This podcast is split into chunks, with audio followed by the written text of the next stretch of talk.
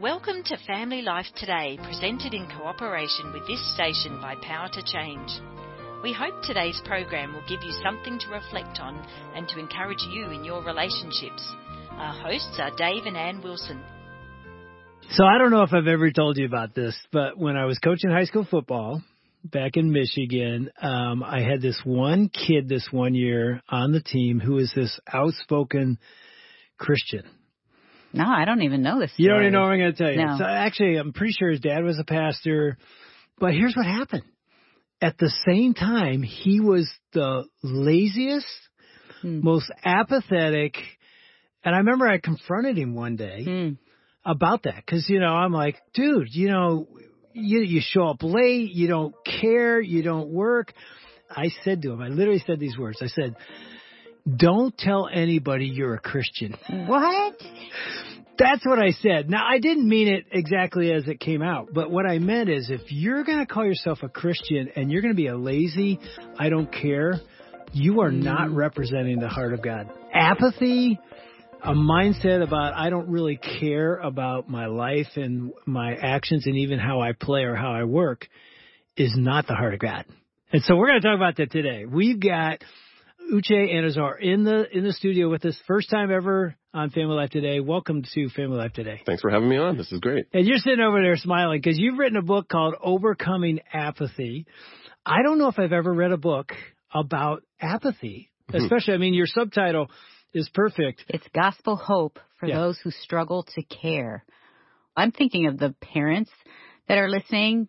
They're thinking, Dave just described my child, you know, I don't care. And it's not an easy thing to deal with, but also even to live with. Mm-hmm. So you're a professor of theology out at Biola, PhD from Wheaton. Mm-hmm. You are a schooled, intelligent man. Schooled? Schooled. Okay. Yeah. And a husband and a dad, 3 kids. Yep. Of all the things to write about, you know, you're thinking a professor of theology at seminary level is going to write about theology. You write about apathy. Who cares? Why would you write about that? Even though I'm a professor, I'm a human. Imagine that, you know, and I'm a Christian as well. And I have a desire to actually live a Christian life that's honoring to the Lord. And I questioned, you know, really early in my Christian life, why I didn't feel as passionate about things that I knew I should have been passionate about. So as a brand new Christian, I got involved with Campus Crusade for Christ. My first day on campus, you know, my university campus, I saw the crusade booth and I got plugged in and I grew a ton. But really early on, I started to notice that like there were several people around me that seemed to be more fully committed to the things that, you know, Crusade was all about, you know, evangelism, discipleship, reaching the world. And Win, build, send. Or win, build, train, send. Yeah. All those things, right? Exactly. And I knew they were all good things. And I was committed to them intellectually and even committed to them in terms of my will. My will was committed to it, but my passions weren't as strong. So you're kind of comparing yourself to other people around you, wondering, what's the deal with me in particular? So you remember this from... How long ago was that? I was probably 19, 20 years old. Yeah. So you felt that early in your Christian walk. Mm-hmm. And, you know, I had some of the, you know, typical brand new Christian zeal for God stuff. You know, I was always into scripture. I went out and shared my faith regularly. But a lot of this was just me knowing what was good and what was right and me wanting to honor the Lord and pursue what was good and right. And so it wasn't that I was not doing anything. It was just more of an issue of why does my heart sort of like lag behind my actions, so to speak. And is it personality though, Uche? Or is it, you're saying it's more than that? Yeah, I knew it was more than that because I was a Buffalo Bills fan and I could get excited about the Bills. When the Bills lost 4 Super Bowls in a row, I was very emotional and very passionate about it. So it wasn't personality. It was something a little bit more. So as you dove into that, what'd you find out?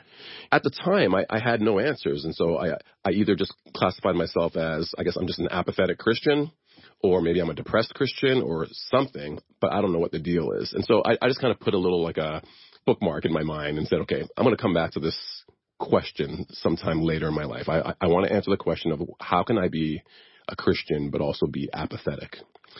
Later in my life, as I became a theology professor, I started to interact with tons of college students, mentoring several college students. And, you know, while they had sort of some common issues, you know, young men struggling with a variety of the typical issues and whatnot. Temptations, yeah. You know. Yeah. The one thing that stood out to me that was common to all of them, well, not all of them, most of them, was they just had a hard time caring about the things of the Spirit, a hard time caring about the things of God. And that just struck me.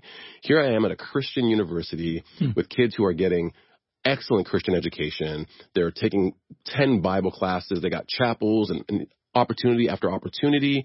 And yet still they're kind of like, yeah, you know, I'm struggling to like spend time on the word or pray or do all these other sort of baseline Christian things. And so it just struck me.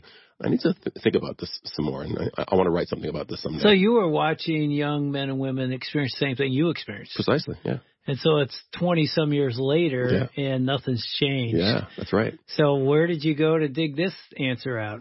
I just said, okay, I want to write a book on this, and I don't know where the book's going to go. I don't know what the answers are. I'm not an expert on apathy. I'm a theologian by training. I'm not an expert on psychology or all these other kinds of things. But I just said, okay, I'm going to try my best to try to get my mind around myself.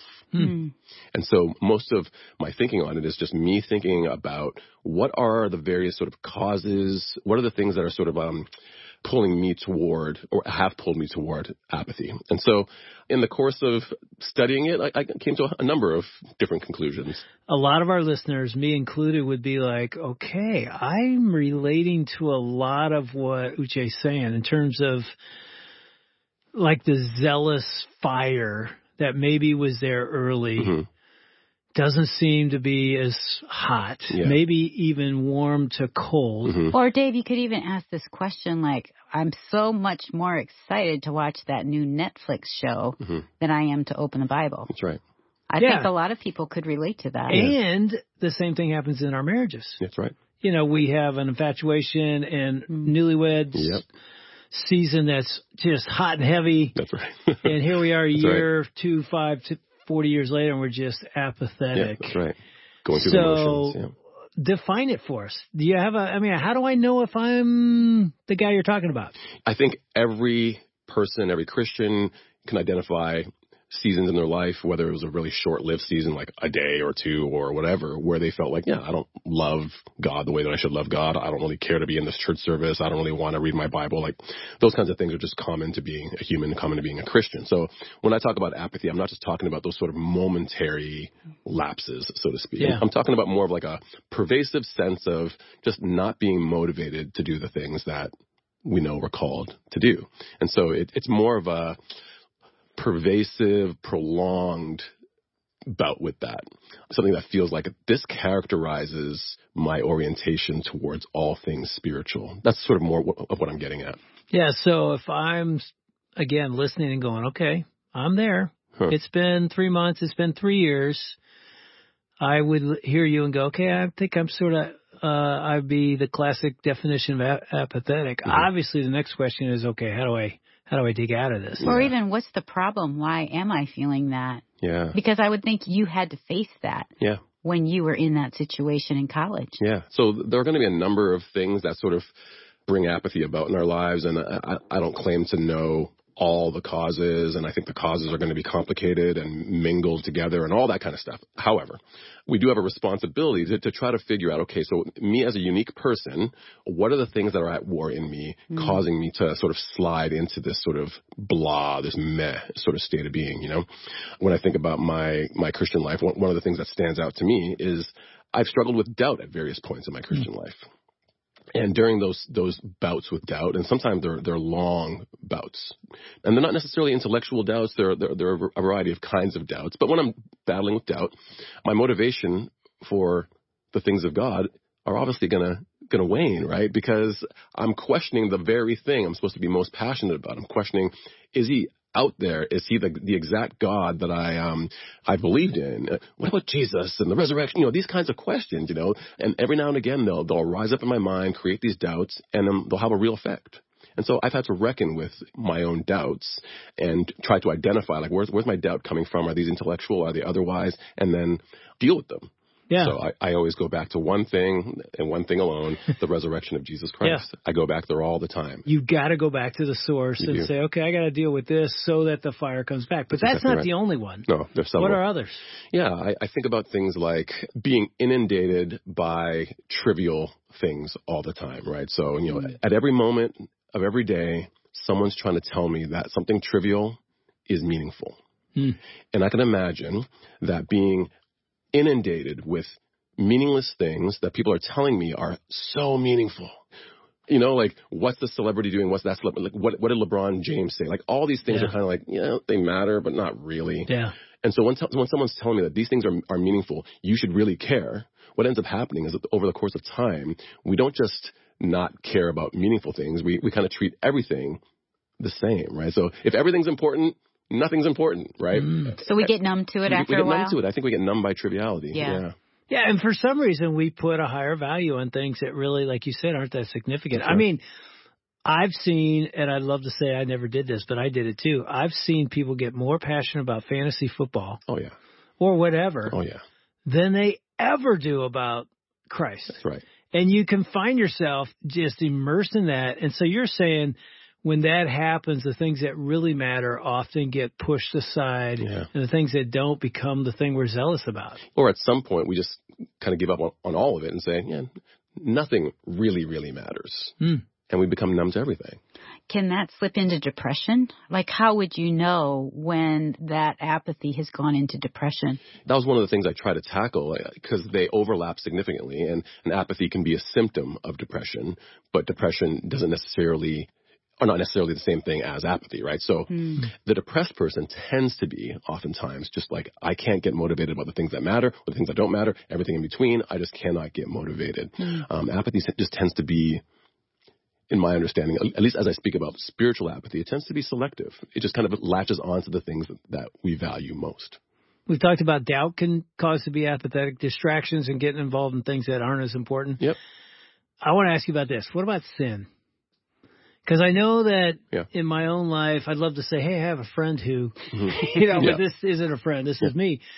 When I'm struggling with a sin, let's say pornography or some kind of thing that's like a secret, hidden, I can walk in a church service where people's arms are raised in worship of God. And I'm not saying that's the only indicator of a zealous, passionate walk with God, but you can feel something's happening. They really are ascribing worth. They're fully in. Yeah. And I'm standing there like, I can't feel what they're feeling. And I think a lot of us, because I've got a secret going on that nobody here knows about. Did you feel like that, Dave, when you had struggled with that in the past? Yeah, that's why I'm bringing it up. Yeah. It's like, if somebody looked at me, they wouldn't know. That's right. But in terms of fervor in my heart for Jesus, it's not there. That's right. And it's, in some ways, it's because I'm not willing to repent of this sin. Is that pretty real? Yeah, that seems intuitively correct, right? Yeah. So we're responsible to have our minds set on the things of the Spirit. We're responsible to sort of feed the spiritual. And so if we're not engaging with the spiritual, and that could be either sort of actively engaging in spiritual disciplines, things of those sorts, or if we're not actively dealing with God rightly. If I want to maintain a zeal for God, zeal comes in relationship with the person, in real engagement with the person. And so if my engagement with the person is being stunted by sin and really dark sin that I'm not dealing with, then I shouldn't be surprised that my heart is becoming colder and colder and colder to the things of God and to God himself. Do you feel the same thing is true in a marriage?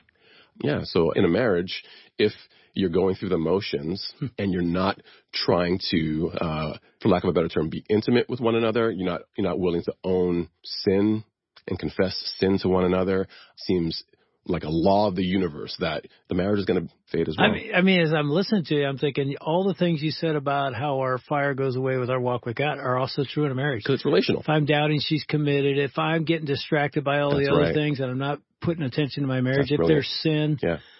I mean, there's going to be no fire. Yeah, you're going to be that married couple that sits there and may look good in church, but you know, deep down inside, we've lost our love. That's exactly right. So talk to the married couple, talk to the Christian. Okay, I'm there. I got to get out. Where do I start? We start with the recognition that our struggle with apathy is just one struggle among many other kinds of things that Christians have to struggle with. And so what do Christians do with their struggles? They recognize that they have a God who is gracious and compassionate, slow to anger, and abounding in steadfast love. That's who God actually is. We don't want to treat apathy as if apathy is something wholly unique and wholly other. It's a sinful orientation toward God, but it's not more sinful than other sorts of things. And so what we need to do is recognize that God is for us and that God is going to be the answer to our apathy and that God is engaged with us, even as we're kind of like, I don't give a rip about God. His Spirit is engaged with us, and he's going to use a variety of ways to try to pull us out of that apathy. So the first thing we recognize is that God is for us and that we're not pulling from our own resources. We're not trying to sort of get to God. God is already with us. But then we have to recognize that God gives us grace, and that grace empowers us to actually engage in a battle. And so apathy and dealing with apathy, it's going to be a battle that's not going to be won with one knockout blow. Is that how you saw it and dealt with it back in college? And even when you went on staff with Crew, walk through your whole process of what happened. Well, during that time, if I'm being honest, I didn't deal with it, right? So I just struggled through it and just felt a lot of, I don't know if shame is the right word, but it just felt really inadequate as a staff member. Like, my time with Crew was almost entirely positive, but there's that one element of just me feeling like, man, I just stink, you know? I'm just not where these people are at. And so, to be honest, I didn't really deal with it back then. The process of dealing with it just kind of came over time. And I wasn't in particular battling apathy like as a thing. I was just trying to sort of grow in my Christian life. Yeah. So now if you have a college student that you're mentoring, you can see it. He's just not passionate about his walk with God. He wants to, but he's like, it's just not going on. Yeah.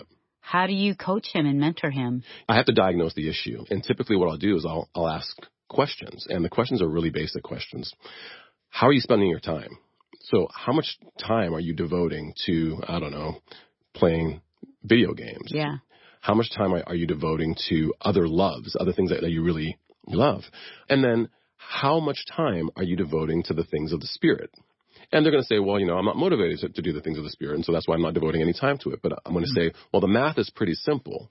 If you don't do the basic things that keep you connected to God, then you're not going to be connected to God, and then you're not going to feel your connection to God, and then you're going to grow cold in your feelings towards God. Yeah. That's apathy. And so we have to diagnose it first, but typically the diagnosis is pretty straightforward. It's people are not engaging with God, and as you don't engage with God, you go cold to God. Yeah, just like in a marriage, if you're not engaging with your spouse, you can say whatever you want. I still love her. I still love him. And you do. But if there's not that daily connection, it's going to grow. Your heart's going to grow cold. That's natural. That's right. It's unnatural. I mean, a couple, we say it at the weekend, remember, marriage, getaway with family life. You always drift toward isolation. That's right. You have to work to stay one. It's no different with our walk with God. I think that's right. Well, it's interesting. I used to do a talk where I took a sponge that was an old, crusty, dry sponge, and I cut it out in the shape of a heart, and I said, this is our heart, and if we don't saturate that sponge with God, with His Word, with community, with church, where we're pouring into it, our heart, and I could take a fingernail and just crust it over. You can hear it scrape. Yes. And it gets to the point where you can't even bend the sponge anymore. Yeah. And I said, and sometimes I used to think, even when I felt like I was apathetic, I'm just going to spend some time in the Word today. And so that was great. But it still wasn't enough. And it's that consistent pouring into, because whatever we pour into that heart is going to come out of the heart. And so I would take water and just drench it, of saying, what would it look like to drench our hearts? And that sponge became so saturated that it just starts dripping out water. And I was saying, that's what I long for. But it also takes that discipline of, and even the analyzing, where am I right now? What have I been pouring into my heart? And the discipline of, and I'm going to spend time with God. I feel like this happens at the beginning when your heart's hard. You do it, and it's like, okay, I did it. But the more we do it, the more we want to do it. But it takes a little bit. That's in some ways, it's like, at least this is what I'm thinking right now. It's like, put yourself under the fountain. You know, it's, I don't know who said it. We've all used this quote, you know, if you're far from God, guess who moved? You know, one of those kind of things. Yeah. God did move. Yeah. And I think there's somewhat truth to that. It's like, I've been under the spigot. I've been under the source of living water. And I'm just not going back there enough. And when I do, and again, it's not like a legalistic, I got to do my daily Devo with God. But when you do meet with him and talk with him and listen through his word and listen to his spirit, it may start really small, mm-hmm. but he starts to warm your heart up. Yeah. And the more we plug in, the warmer it gets. Not that it's ever going to get cold again. Right. It will. But it's like, it's today, you need to say, okay, God, I'm coming back. That's right. And you got to start right here. Yeah. And I think maybe a danger a younger generation might have over an older generation. It's not that one generation does apathy and the other generation doesn't have apathy. That's just clearly not the case. Right. However, one of the differences might be that a younger generation won't just gut it out. And if they're not feeling it, they may not be as willing to just do what they know they need to do to get out of apathy because they're not feeling it. And part of the aim of all of life for a certain generation is to live authentically. And so if I'm not being real or if my passion for God isn't real and I'm just kind of engaging in my quiet time because I should, then maybe I shouldn't because it's not real. Yeah. But I think that's a huge mistake. I think if a younger generation can just latch on to this reality that a lot of times you're not going to feel stuff and that life is not driven by feelings. Feelings really do matter and your emotions toward God really do matter, but life is not driven by these emotions. Oftentimes we have to make consistent choices, and the consistent choices will build the kind of feelings that we want. But oftentimes in a sort of instant generation, we want the feelings immediately. So if I ask a young Christian, so how was your quiet time today? And they'll say, I didn't get anything out of it. So I didn't get anything out of it typically means I expected an event to happen or an experience to happen because I opened up the Bible. I'm like, that's just likely not going to be the case. What's going to happen is you're just kind of like laying some groundwork, foundations. You're building an actual relationship, and relationships aren't all about these sort of highs. You have the highs, but it's not all highs. It's about building a lasting, deep, meaningful relationship that sometimes doesn't have the spectacular.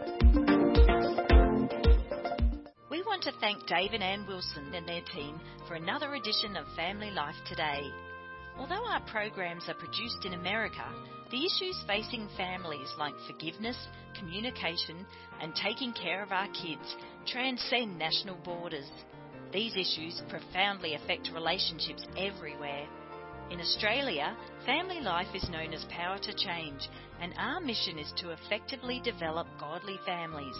The kind of families that change the world one home at a time. A key part of our mission includes strengthening marriages and families all around the world. We want to do whatever we can to bring timeless truths to the challenges you face as you seek to strengthen your family and join us in changing the world. Interested in mentoring a younger couple or being mentored yourself?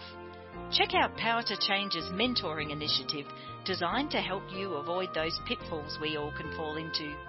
Email radio@powertochange.org.au or go to our website families.powertochange.org.au under the Helping Couples tab to get started today. Until tomorrow, God's blessings.